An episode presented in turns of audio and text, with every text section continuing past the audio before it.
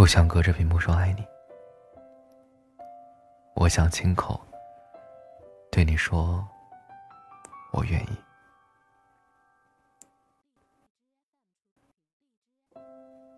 这里是凌晨一点整，陪着你的依旧是你好朋友七哥。接下来开始吧。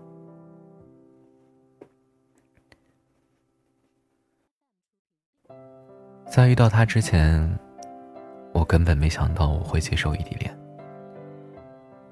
而在一周年的时候，他说要去北京，让我乖乖等他回来。送机的时候，他哭了。一个大男人，竟在大庭广众下，哭得像个小孩子，却又那样用力的抱着我。像小孩紧紧的抱住自己的玩具，生怕被抢走那样。我知道，从分开那刻起，所有看似简单的事情，都会变得没那么简单。我知道，异地恋会分手的几率是百分之九十九。我知道，我们会很苦。可是，当我看到他那撕心裂肺的时候，我还是对自己说：“不就是异地恋吗？我们熬得过。为了以后的未来，我也得努力。”他在我额头轻轻的吻了一下，转身离开了我的视线。虽然很难受，但也。多多少少有过后悔，可那时我还是放他走了，因为喜欢他，所以无条件支持他所有的决定。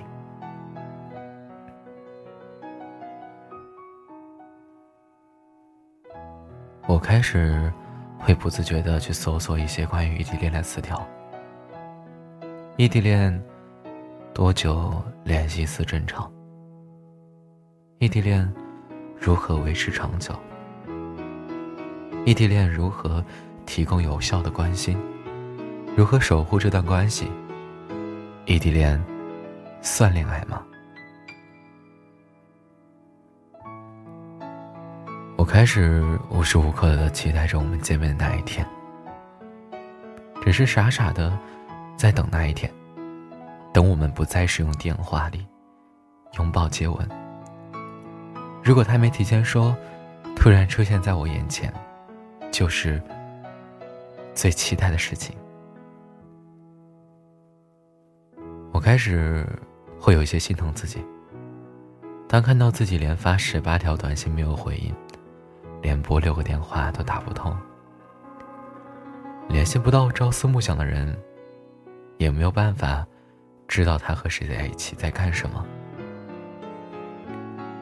一个人的生活，却是两个人分的孤独和无助。我变得越来越患得患失，越得不到回应越害怕，越担心，怀疑对方是不是把我自己忘了。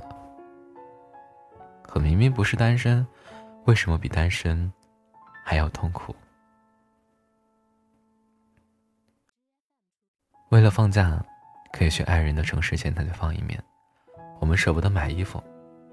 舍不得下馆子，不舍得花多一堆分钱，只想省钱攒车票。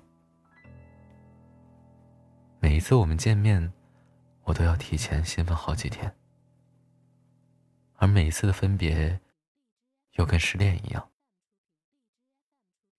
无论是吃饭，还是看电影，无论去干什么，我都只想牵着他的手，就很安静的靠着他，贪婪着。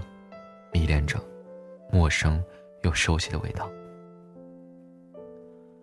我把无数次问他可不可以别走，连同我不想再分开的欲望，咽出喉咙，埋在心底。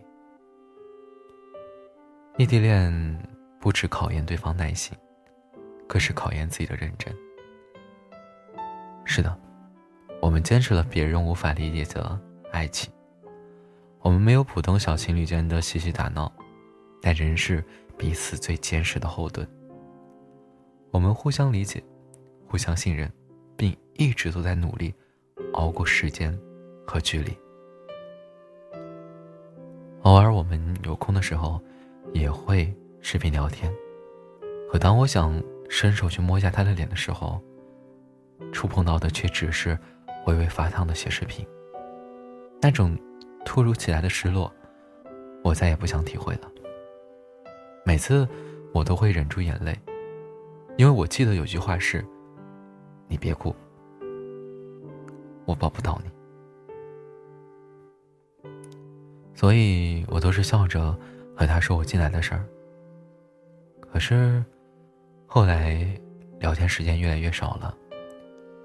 有时，突然某一方有事儿，便草草结束了聊天。我才发现，自己最怕的是一个人忙得要死，而另一个闲得没事儿干，连打个电话联系都难。最怕的，是一个人，那里晴空万里，而另一个这里乌云密布，连提醒别忘了带把伞都难。最怕的是想给对方一个拥抱的时候，却只能发出个表情，连表达自己的心疼都难。文字对我来说，终究是有些苍白。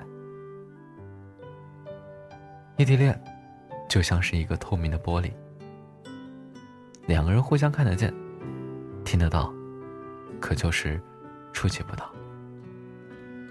我能做到的，只有在起风的时候，裹紧自己的外套，不停的读书，参加各种活动，不停让自己忙起来，忙到没有空去想你。我想变成更好的自己。只希望在以后能够以最不容置疑的姿态站在他身边。虽然现在分开多一点，但为了往后的一辈子，我愿意。我愿意陪你吃异地所有的苦，只要往后我们能够幸福。因为是你，所以我愿意去等。